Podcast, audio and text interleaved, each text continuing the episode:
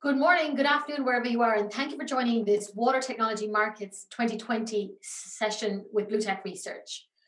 Quite often, what we do at BlueTech is to look through the past 12 months and reflect on how far we've come and what we've achieved. And it turns out we've been doing this for some time, nearly a decade. The landscape for water technologies is evolving, and so is our understanding of water innovation. Now, BlueTech's been on a journey to understand what it takes to succeed in the water sector, and today we will share some highlights of some of the conclusions that we've arrived at so far and some insights into what we think might happen in coming years. So I invite BlueTech Research CEO Paul O'Callaghan to guide us through this Water Technology Market 2020 preview. Good morning. Welcome, Paul. Thank you very much. Good to see you, Divya. Good to see you. Let's move to slide number one. Um, Paul, tell us a little bit about what you did back in 2010, because I think that's when all of this began. Yeah, absolutely. So in 2010, I spent nine months of my life, it was actually late 2009, buried away researching every aspect of the water technology market, looking at the key drivers, the emerging trends. And the title of the report at the time, I was a lead author on it, we co published it, was Water Technology Market Opportunities, Key Opportunities and Emerging Trends. And it really was the genesis of everything we're doing. We continue to monitor, track those markets over time. And now we're in the process of synthesizing all of this into a report which will be published and shared later this year. And this is more of a kind of a, a sneak preview into where we are at the moment. Fantastic. No, can't wait to have this discussion. Let's move on to the next slide. We when we look at evolution of innovation, things have to start somewhere, and there's usually a trigger that kicks things off. Now, the notion is that in the world of technology, people get tend to get overexcited about new things, which leads to hype. In other words, the peak of inflated expectations. And this is also true for water technologies. So, what we're seeing in this chart is that back in 2010, there were a number of technologies sitting at the peak of inflated expectations. There were, you know, hypothetical, eh, there was excitement about hypothetical applications of technologies like ceramic membranes, forward osmosis, bioelectrochemical systems, and I guess to some degree, optimism outpaced reality as well. Um, some of the technologies were on their way up to that peak artificial intelligence, deep sea RO. Let's run the animation because as the years went by, that bubble burst for a lot of them, and technology started to roll down the peak. The interest in some of them started to wane, you know, and people get disappointed, I guess, when new things don't change the world. So we enter a trough of disillusionment. Um, don't worry if you missed that animation. If we move to the next slide, you'll see both pictures, the, the then and the now together. Um, I guess, Paul, you know, if we stand back and look at how far we've come, the picture looks quite different today. Um, things are certainly further along on the right hand side of the chart now in 2020. Yeah, it's the classic pattern. Something's discovered, announcements are made, there's a lot of optimism associated with that, and then it takes a while for this to bed out and, and to find its um, its niche. So there's a shakeout, and that's the classical definition of going down to that trough of disillusionment, where some companies fall by the wayside, or they pivot, or they reinvent themselves and find out, okay, this is a cool technology, but where does it actually make commercial sense? And that's what we're seeing happening. And in bioelectrochemical, people who look back 10 years ago will remember that that was hyped, as was ceramic membranes and forward osmosis. And bioelectrochemical has become an augment to anaerobic. If you look at what Cambrian's doing, it's been used in sensors. So it's quite different to the vision to generate electricity from wastewater that was originally there at the time. The same is true forward osmosis. And, and some of these technologies still have yet to figure out where their commercial niche is. I mean, thermal hydrolysis as well is a real success story because you know, if you look at 2010, we call it sludge pretreatment because there were a number of sludge pretreatment options back then. And 10 years on, thermal hydrolysis really is the winning technology and that that stayed on. And I guess as long as we have anaerobic digestion and a driver in terms of ever increasing stringent legislation, there will be significant growth potential for this technology. It's a great example. What's fascinating, as you said, is it was pre-treatment to begin with. That there were a number of different things were competing here. There was ultrasonic treatment, high pressure homogenization, electroporation, chemical treatment. It's a bit like the old VHS versus Betamax video format wars that people often talk about, or indeed the current wars between Edison and Tesla, AC versus DC. Well, there were many competing technologies back then. Really, the alternating current in the analogy is, is thermal hydrolysis. It's, it's been the clear winner that's pulled away from the pack. For sure. And you know, I want to talk about our friends on, on, on the far left there, atmospheric water capture and artificial intelligence. Artificial intelligence, firstly, I guess the last few years have really been marked by peaks of inflated expectations because I guess, you know, we just haven't seen the integration of AI tools into business operations just yet. So, yeah, we're about to fall into the trough of disillusionment a little bit. It's natural. What, what was striking actually was when we look back at the original report, there was one page on water software. Like that's unthinkable today that you could produce a report like that with a footnote on digital water. So that shows how long or how far we traveled in that decade. Certainly, there, there's a lot of hype, and, and some of this will fall by the wayside. I do think this is here to stay. It's just a question of it's like automobiles, you know, like a few a few things will win out or a few approaches, and, and not everything will. Yeah. And atmospheric water capture or air water capture, what can we say about that? I mean, there are some pain points there that are just so clear. This one's surprising to me. I mean, this was like a fringe circus show again a decade ago. I, have been surprised initially by how many people are really taking this seriously. But the more closely we look at it, I think it's often compared to the wrong thing. It's compared with desalination or other forms of conventional water delivery. It's not that. It it, it never will be. It's the wrong thing to compare it to.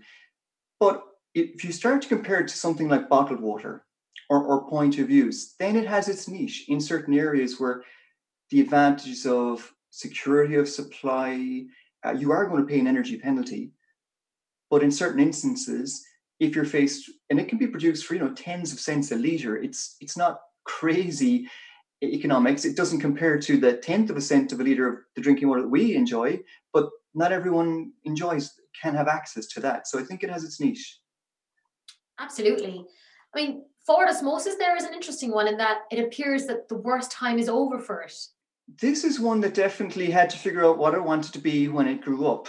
And that's evidenced, I think, from the next slide, which shows the playing field of companies that were there, who's come in and who's left. And if we if we hit play on that, you'll see that a number of companies just disappeared. Statkraft, Modern Water kind of pulled back and retreated. Um, a number um, moved moved forward. I would say uh, Porifera and Aquaporiner, like I'm still standing. It reminds me of the Elton John song. After all these years, they've stayed with it, and and they found their niche. And a number of new companies have come in or become more active, like Toyobo, Forward Water, Trevi.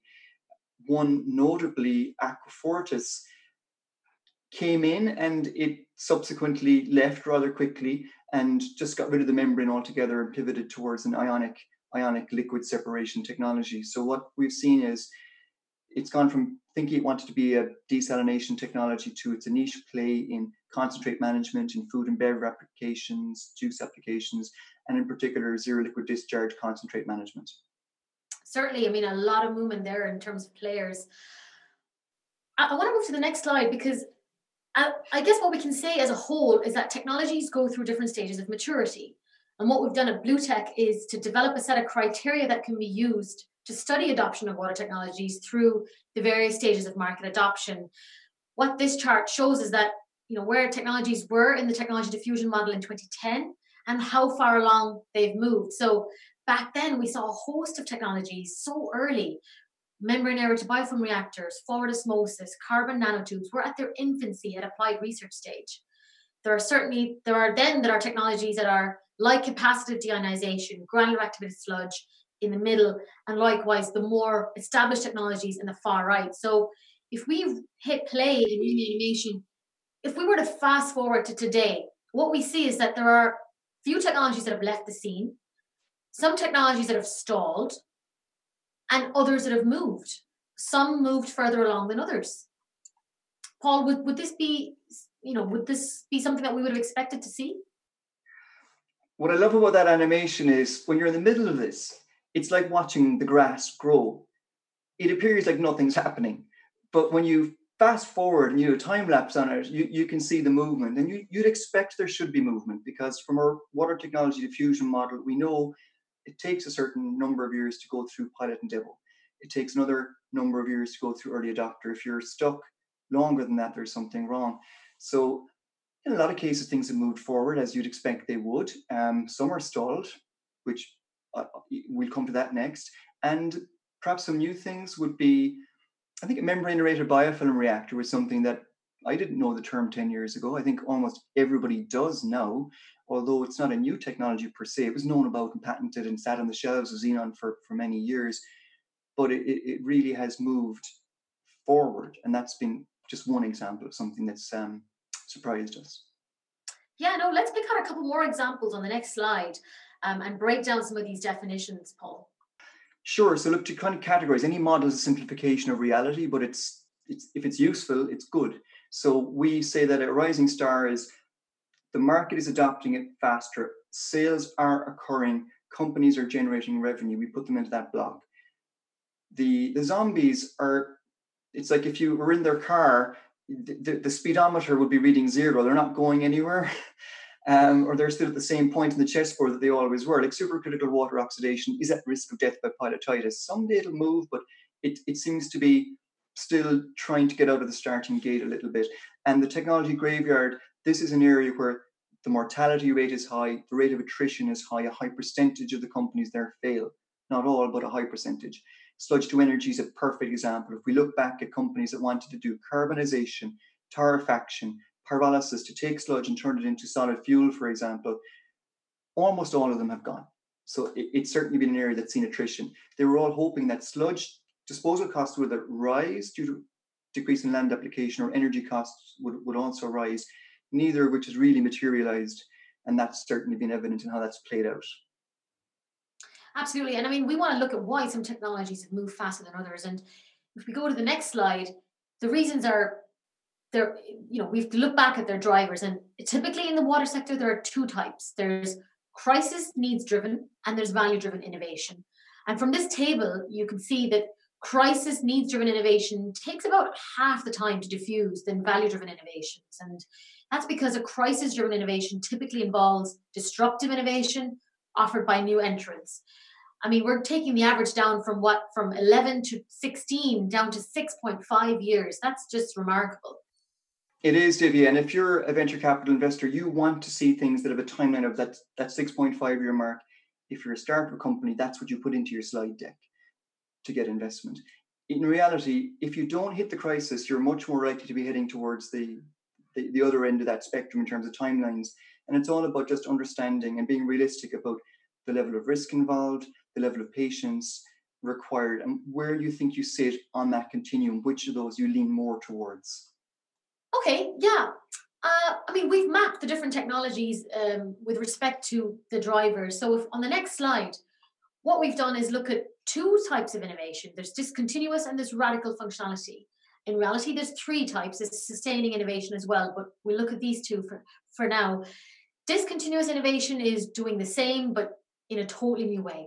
You know, an out of water example here would be the Tesla car. It's a car, but it's powered by electricity. Then we have radical functionality, which is an innovation that allows us to do something that hasn't been done before. An example here would be the Apple iPhone, which has revolutionized really the way we use mobile phones. So, if we were to put this into context for water, as we've attempted to do here, you can see that the vast majority of innovations we see fall into the value driven discontinuous category. Then, adjacent to that, now, this is not an exhaustive list, but generally we see a smaller number fall into the radical functionality value driven category. These are technologies that are, we call them ponies, but they're typically mid range technologies with a total market value of about 100 million. But if you want to be hitting the $1 billion market, which is what everybody aspires to be, really where you should be situated is the bottom half of this page because you're competing with the big boys, which means by definition, you know, you have to be radical the technologies here are so well established and have become the norm today. Would you agree with this distinction, Paul? Yeah, look, the reason we, we created this framework is because innovation is a very broad brush term, and the term disruptive innovation, it's it's overused, it's misused, it's abused to the point that it's lost its meaning. It means one thing to someone and another thing to somebody else. And if you're a water utility and you're the innovation manager, what you're saying you want is probably different than what a venture capital investor thinks about when they use that same word, or, or a, a water technology provider, and just knowing and be able to classify where you sit. Are you sustaining? Are, are you value driven or crisis driven? Are you market creating or market taking? Allows you to, and then you group these technologies together into groups and you see patterns for sure. And that helps us, I think, to understand what's realistic. What can we expect in terms of rates of adoption? When are you going to hit a level one market impact? When are you really going to hit, you know, a thousand reference plants, be used in 25 countries, or have a market that's worth, you know, north of 500 million?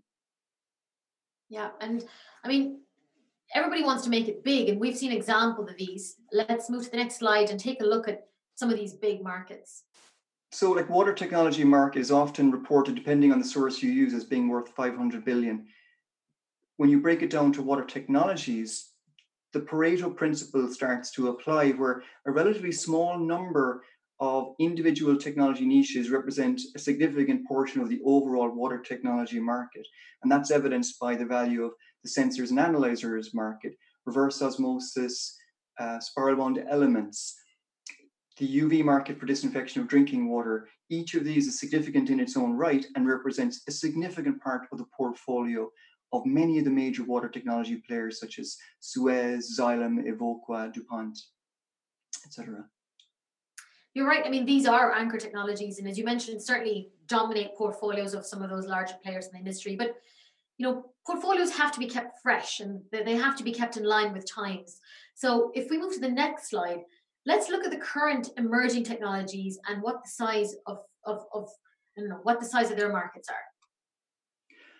So we've looked at the, the, the big blockbusters. These are the minnows. So they're most of these are sub 100 million dollar markets like granular activated sludge at the moment we estimate to be 65 to 70 million dollars per annum the key thing is though when are these minnows going to reach that next level because what we've seen is that once you get above 100 million dollars of a market and you're using more than 10 countries globally you can move pretty quickly like within 6 to 8 years up to the next level because you're now in the middle the mainstream of the market so it's important to track those guys so that you can see when's the right time to get in there into a high growth niche market that ultimately will, in time, become one of those blockbusters? Now, if we were to stand back and take a guess, I guess we've looked at the past now, so this is, you know, looking into the future.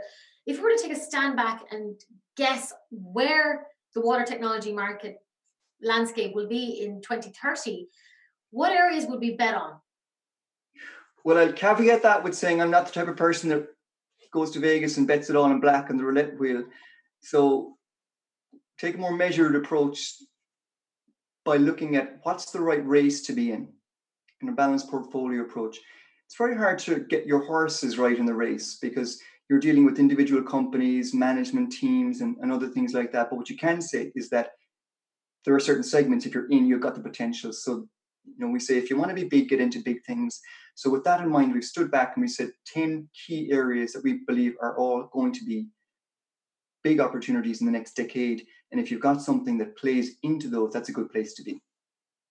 Yeah, let's let's look at the 10 big areas um, you know that are going to make it in, in 2030. Yeah, um, if you look at things like the sanitation economy or the, the providing sanitation for 2.5 billion people that don't have it today, it's too big an opportunity to ignore these people are level two, level three. I think there's a massive opportunity in the emerging section of the market in that area. Some of the major drivers we saw have not gone away, like climate change. Therefore, stormwater management is going to continue to be a growth area. There's a push towards water being big infrastructure to smaller and smaller with a continuum there of decentralized treatments. I think the building is a sweet spot, the building envelope, but there's also going to be a trend towards point of use water quality monitoring, the increase in sensor activity, more awareness of what's in the water and the need to monitor and detect it means that's a good area to be in as well. Brine concentrate management. As we close the loop on water, managing what's left over is only going to become more and more important. So it will be a growth area. Water reuse, both industrial water reuse and municipal water use, outlook for the next decade extremely strong. So, so these are some of the areas that we would say are good places to be in, whatever you're offering. Yeah, and I mean, situate things like COVID nineteen, pandemics like COVID nineteen would accelerate decentralized water infrastructure. Um, certainly won't, you know, we won't see new things, but it's going to accelerate existing trends. Um, thanks very much for that. That was that was a great overview, Paul. I think you know being able to benchmark technologies like that is very helpful and always good to revisit what we've seen in 2010 and, and see you know what we called correctly and, and how the next 10 years will shape up. I think all of this work is work in progress, and for Blue Tech clients, our work here is foundational to our research and will be reflected in the research that you're going to receive. And as mentioned at the start, you know, we're going to synthesize all our findings into a book called Water Technology Markets 2020, which will be published in October. We look forward to keeping the discussions alive. And if you have any questions, feel, please feel free to get in touch with myself or Paul for more details. With that, we'd like to end this session. Thanks very much, Paul, for your time.